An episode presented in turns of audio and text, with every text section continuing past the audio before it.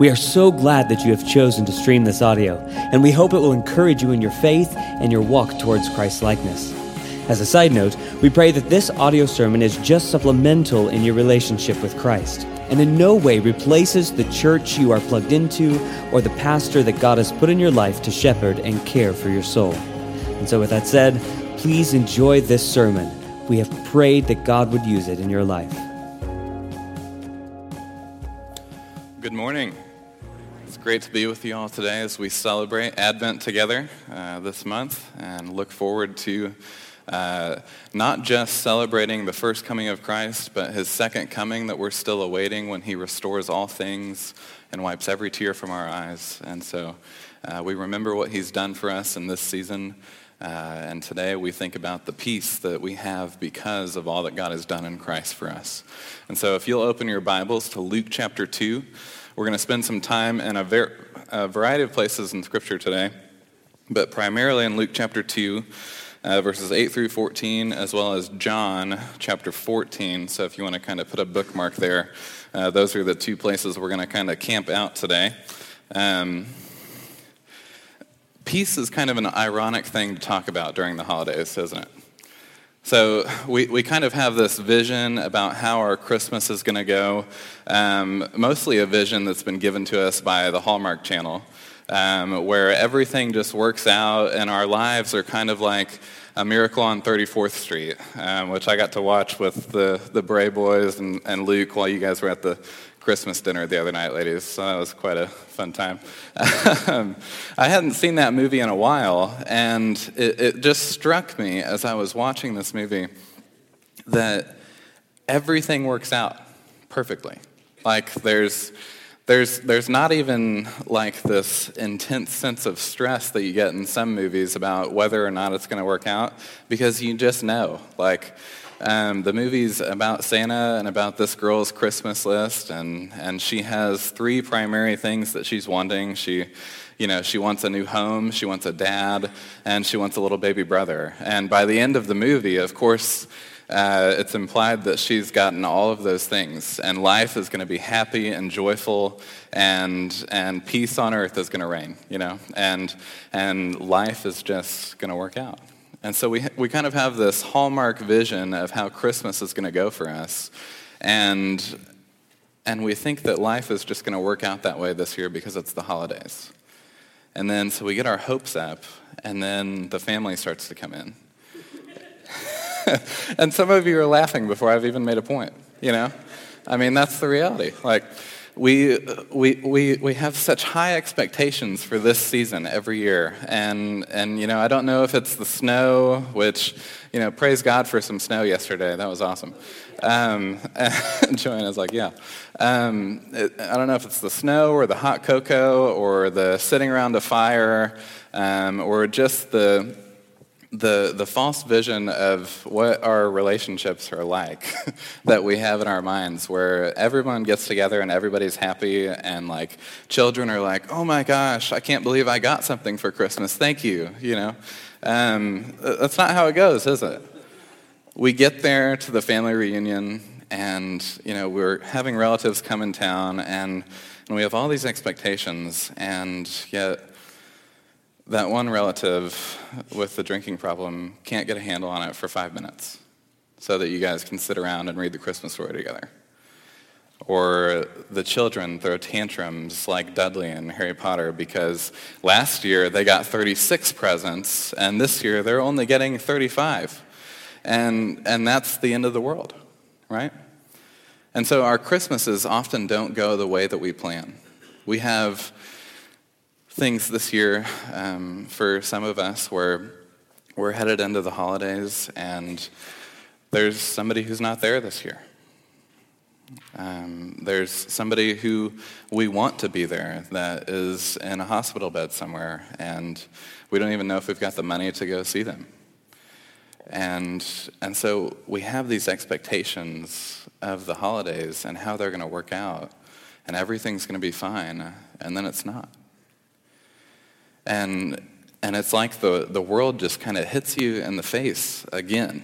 You know, all year long, You've had stuff happen to you. You've had difficulties at work every day, the nine to five grind. You've had children that you've been trying to parent and corral and just get them in a car and get them places on time.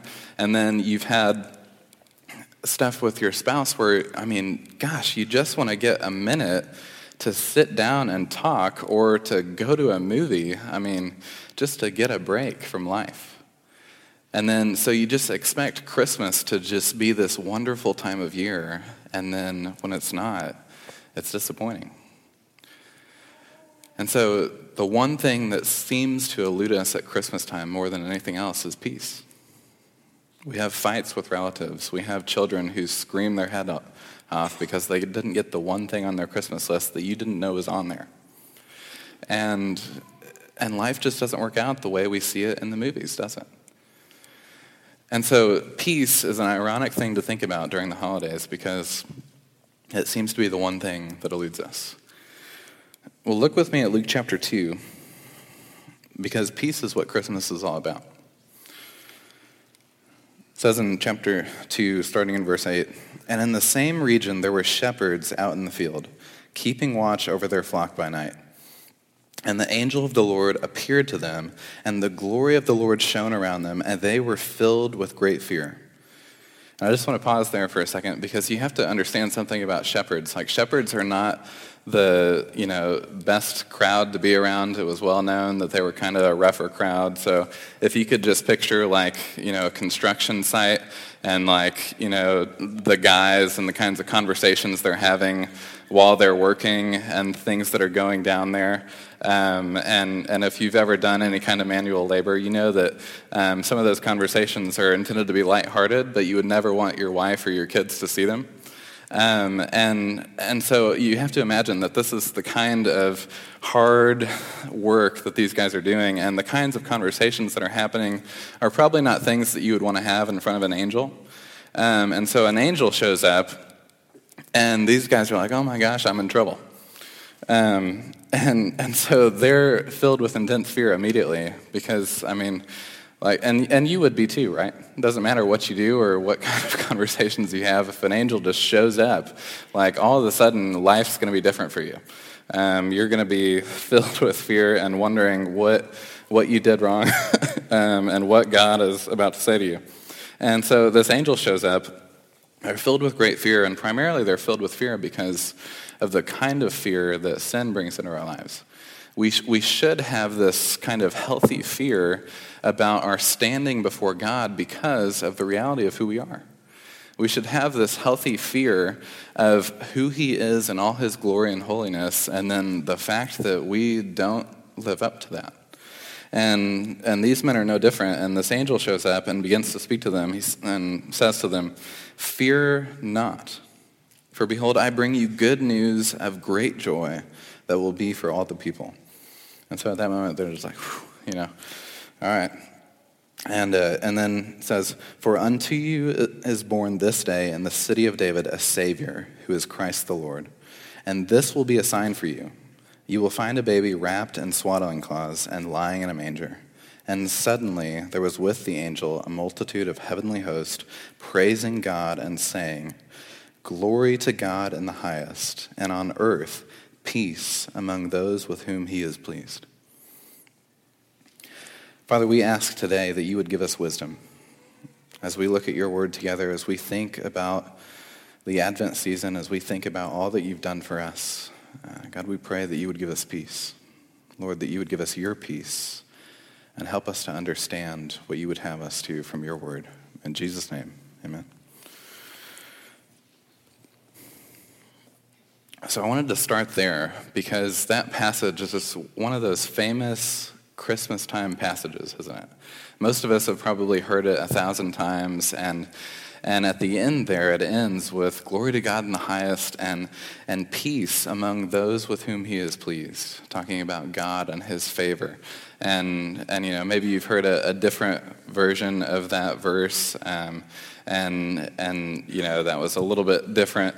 Um, what, what, it, what he's getting at there, what Luke is getting at as he's conveying this to us is, is that what's being said is that God is going to be glorified by this coming one, this, this baby who, who these shepherds are going to find, wrapped in swaddling cloths and lying in a manger.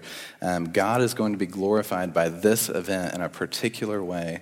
And on earth, there's going to be peace with those that know God, that trust in God, those with whom God is pleased, and those who know Him. And so I wanted to start here as we begin to talk about peace because Christmas is about peace. It's, it's about the God who has brought us peace with his coming.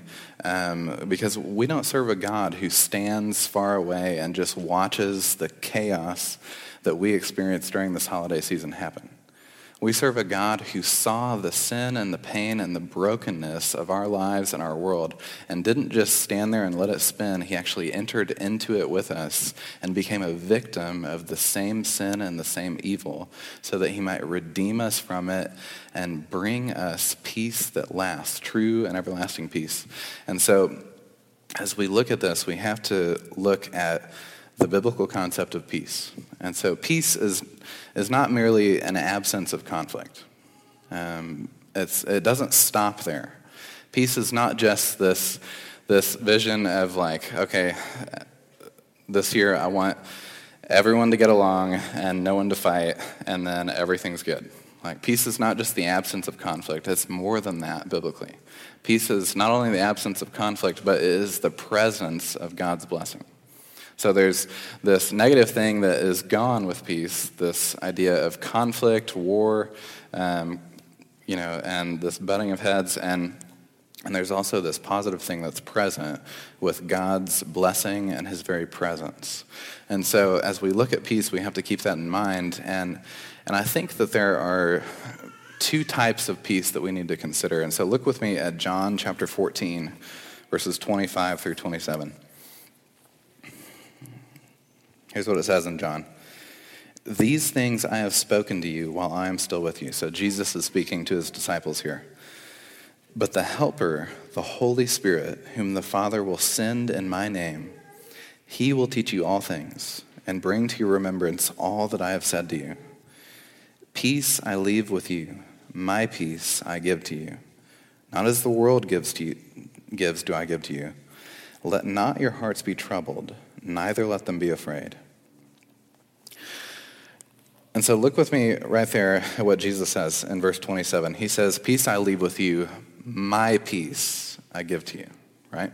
And then he also says, Not as the world gives, do I give to you, right? And so what's implied there is that there's two different kinds of peace, right? Um, so there's this worldly peace, and then there's a, a heavenly peace. So there's a worldly peace is more of a, a security that's based on us and temporal realities, so things that expire, right? And so when we think about worldly peace, we're thinking about how uh, right now the, the money we have coming in is greater than the money we have going out, and so life is good. And right now, you know, our kids are excelling in sports, and little Tommy just like trucked that kid last week at football, and, and we're ecstatic about that because our kid's better than all the other kids, right? And, and then we're thinking about how, you know, those times when marriage is, is fun and exciting and you're getting along and, and it's these kinds of things. It's, it's those times when work is working out and you just got a promotion and you're excited about it. That's worldly peace.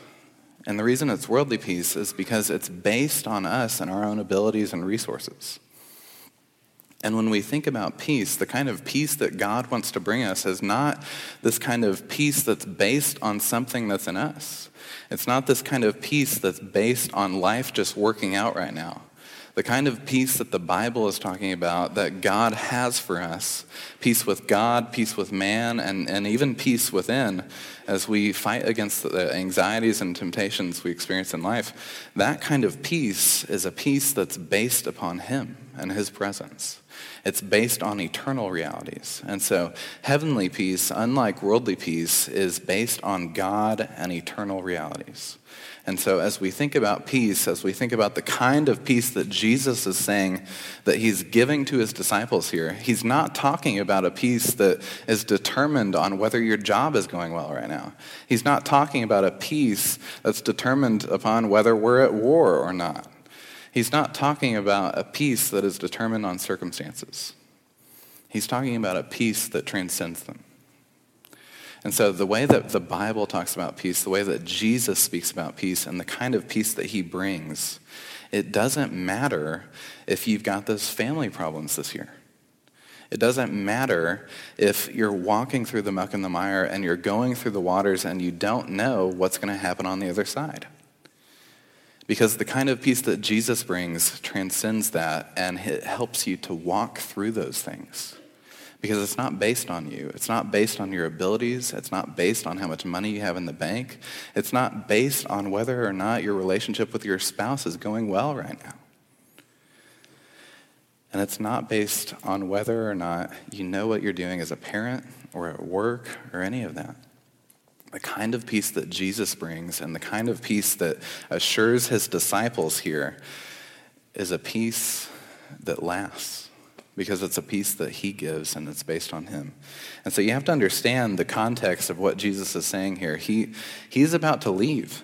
Like, these guys have been following him around for three years, and they are his closest friends. They are his family. They are the tightest group of friends and family that you could imagine. Um, these guys had gotten to know God personally by walking around with him when he came to earth for us. And so they spent three years with this man, watching him do miraculous things, watching him raise the dead, watching him heal the sick, watching him open the eyes of the blind. And then this Jesus tells them that he's leaving.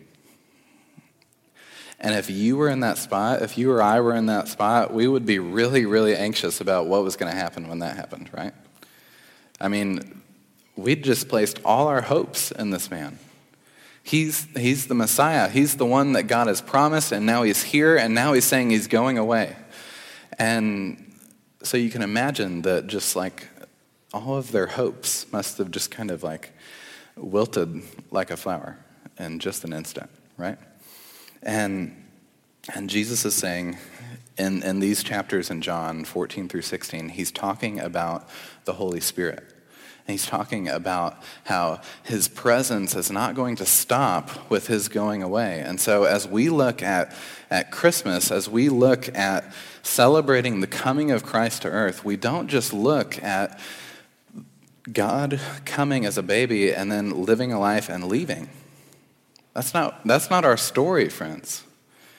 Our story is like the disciples' story, where, where Jesus has not just left us to do life and to walk through it alone.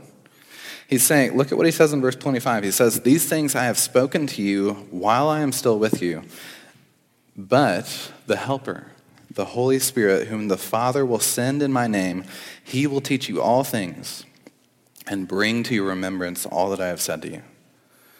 And so, as Christians, we believe in a God who is three in one. We sing about this all the time. We sing about this God who is three in one, Father, Son, and Holy Spirit.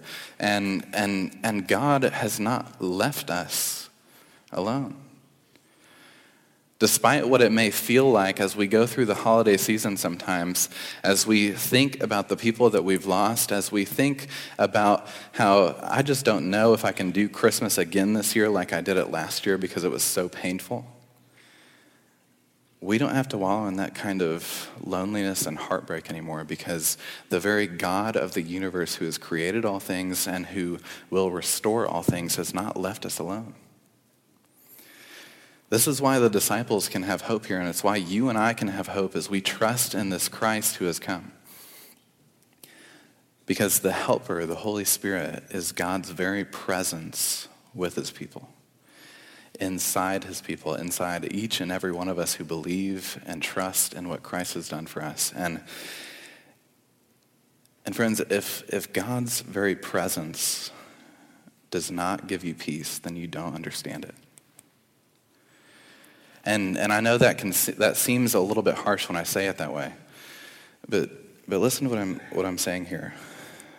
Because Jesus like none of you none of none of us here have ever like actually stood next to Christ and lived life with him personally for 3 years seeing him do all these things and yet we place all our hope in him And, and these men had that experience.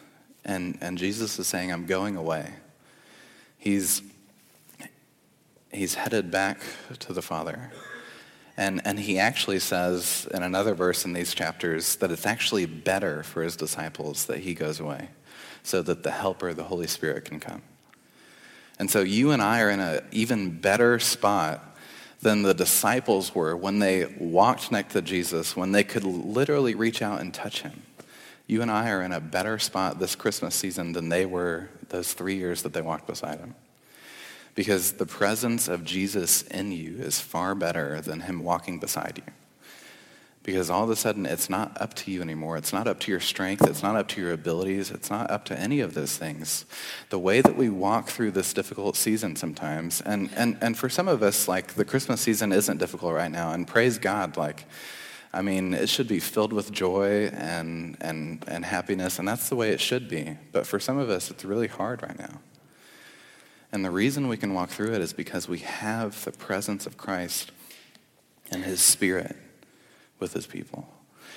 And so Jesus says, Peace I leave with you, my peace I give to you, not as the world gives do I give to you. And so I want us to take a look at, at three kinds of peace that Christmas brings. And, and the first is, is simply peace with God. That's what, that's what this is all about. This, that's what this season is about. As we think about what God has done for us, we have to understand why He's done it. And so,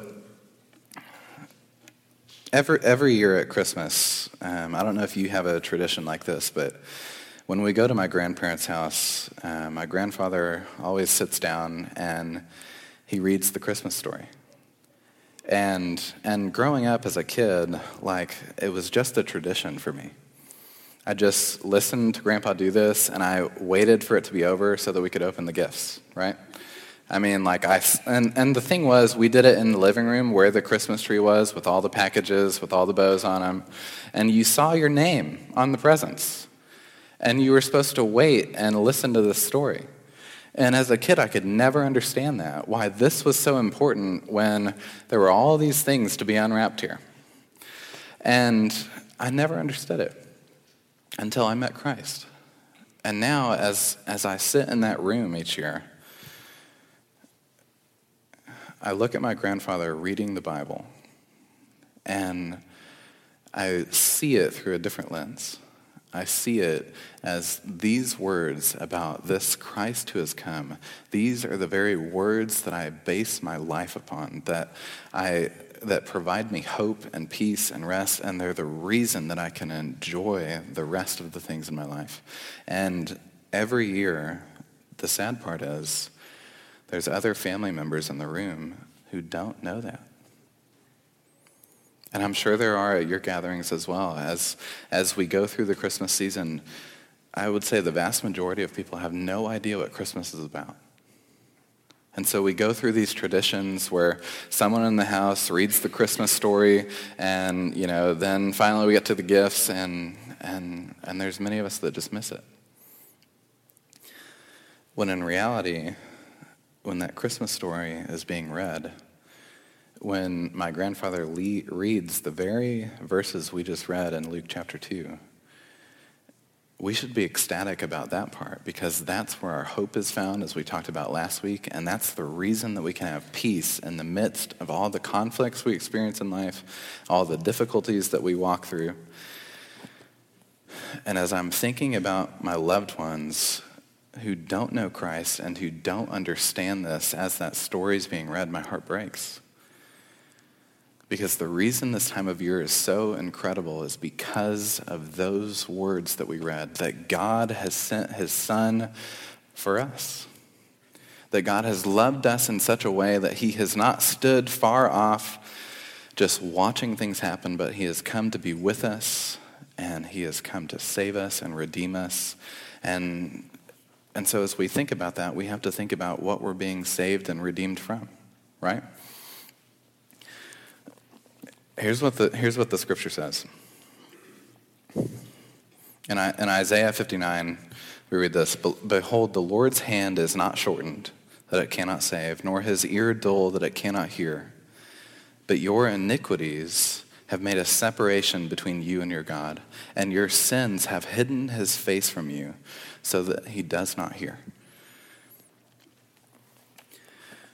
And then in Romans chapter 3, it says this For all have sinned and fall short of the glory of God and are justified by his grace as a gift through the redemption that is in Christ Jesus.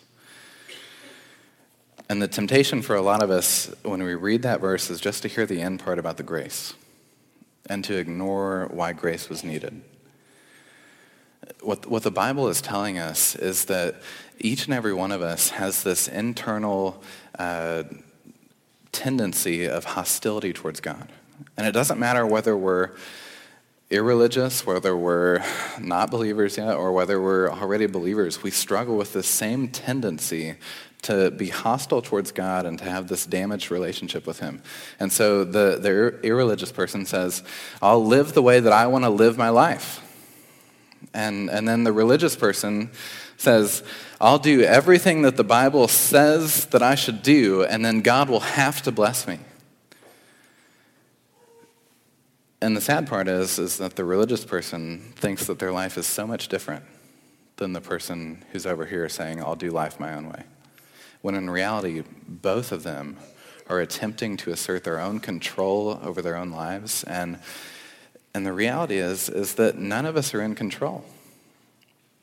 We can, we can fool ourselves all we want into thinking that if we just work harder, then things will work out for us. If, if we just do the right things and do them in the right way, or if we just do what we think makes us most happiest, then life's going to work out and our lives are going to be like the miracle on 34th Street, where our whole Christmas list is just met because we're doing life the way we want to do it. And the reality is, is that we're, we don't have that kind of sovereignty. We don't have the power and ability to make sure that our lives turn out the way we want them to turn out. And, and if you've lived life for any length of time, then you know this already, right? There's some of you in here with, with an incredible amount of wisdom um, because you've seen this kind of thing play out over and over again. Where we try to do life the way that we want to do it, because we think that's what's going to bring us the most joy, the most peace, the most hope. And in reality, it, it all falls to shambles because it's, it's based on us. It's a worldly peace, right? It's a worldly peace that's based on our own abilities and resources, and it's an attempt to assert our own control and authority over God's rightful place in our lives. And so we're no better if we're just religious people who try to do the things that the book says.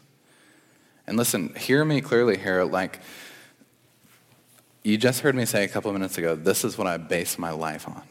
This is where my hope is found.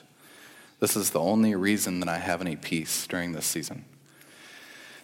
And so I'm not saying that we shouldn't do what the book says, but what I'm saying is that doing what the book says doesn't give you the right to assert your own authority over God's. Because God is the one who's actually in control, and, and hope and freedom and peace and joy are all found in trusting in the one who can actually do something about the sin and the pain and the suffering that we experience.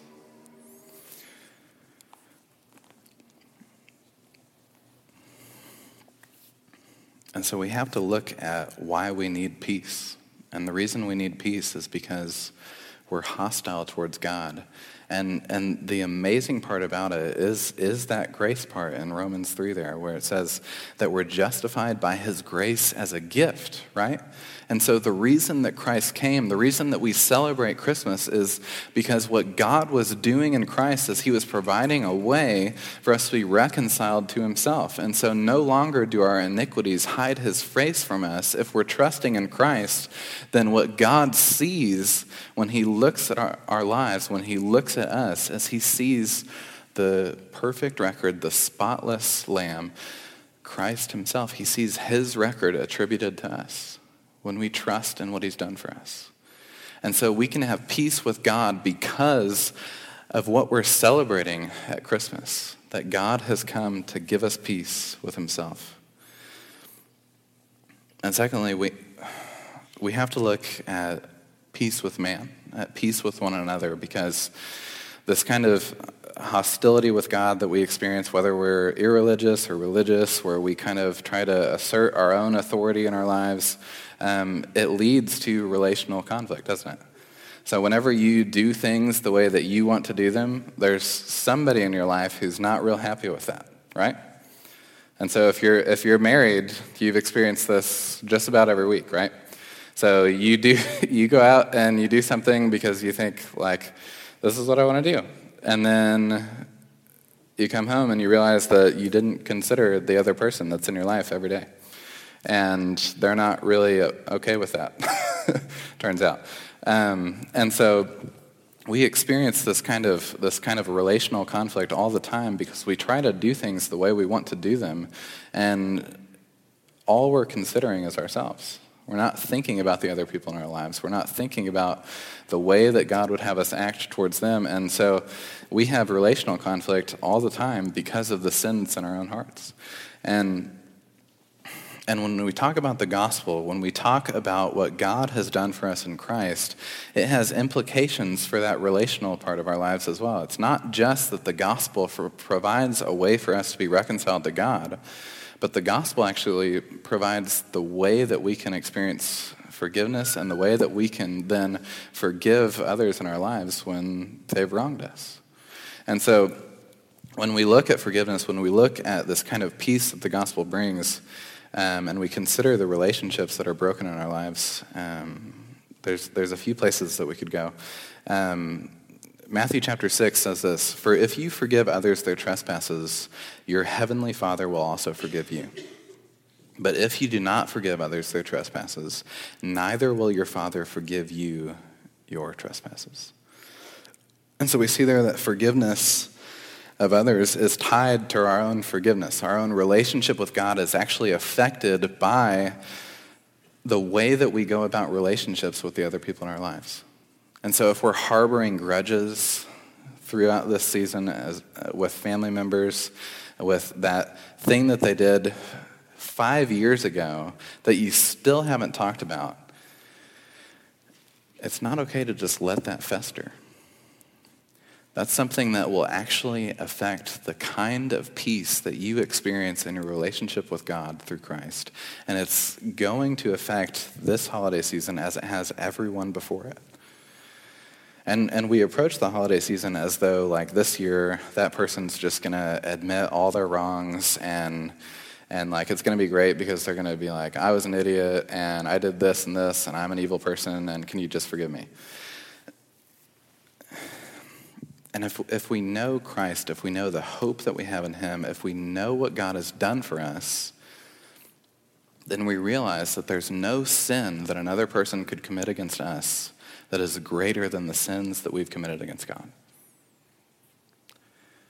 And whenever we understand that, whenever God opens our eyes, it totally changes our relationships. It changes the holiday season. It changes family reunions because all of a sudden it's not about wanting that person to do what they should do. Instead, it's about you taking the steps towards them in love, just as God has done in Christ for us. That's what Christmas is all about. Instead of us trying to take steps towards God and reconcile ourselves to Him, He did the entire thing when He had no responsibility to do that. He wasn't wrong. We were. And yet, God is the one who came to us. And that totally changes the way that we look at our relationships in the holiday season. It, it causes us to, to, it should cause us to want to forgive, to want to experience reconciliation despite the things that have been done against us because we know what God has done for us in Christ. And so in Colossians it says, Put on then as God's chosen ones, holy and beloved, compassionate hearts kindness, humility, meekness, and patience, bearing with one another, and if one has a complaint against another, forgiving each other as the Lord has forgiven you. So you also must forgive. And above these, put on love, which binds everything together in perfect harmony. Listen to this part. And let the peace of Christ rule in your hearts, to which indeed you were called in one body, and be thankful. Colossians 3 12 through 15. So we forgive because we've been forgiven. We have peace with others because of the peace that we have with God in Christ. And then finally, we, we have to look at peace within. Because as we talked about, the holidays are extremely difficult for many of us. We are approaching a season where um, we've lost someone, or we're afraid that we're going to lose someone to illness. We are approaching a season possibly where, where man, I, I just don't know how I'm going to be able to purchase the gifts for my kids and what their faces are going to look like on Christmas morning when maybe they don't have anything if the finances don't come in.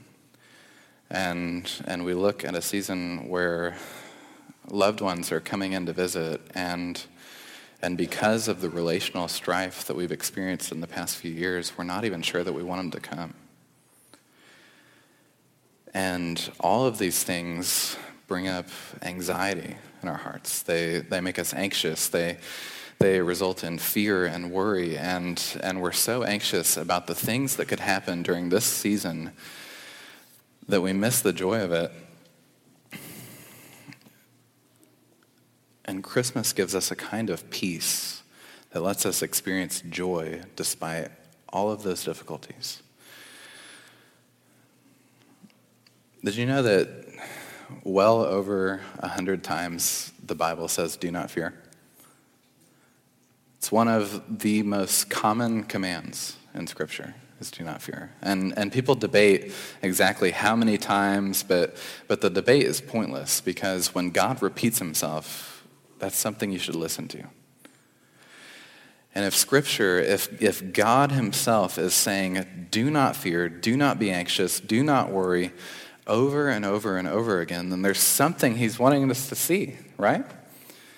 Like, whenever my wife tells me something multiple times, I'm a little thick headed, so, um, so sometimes I just continue to not listen. And then finally she's like, What are you doing?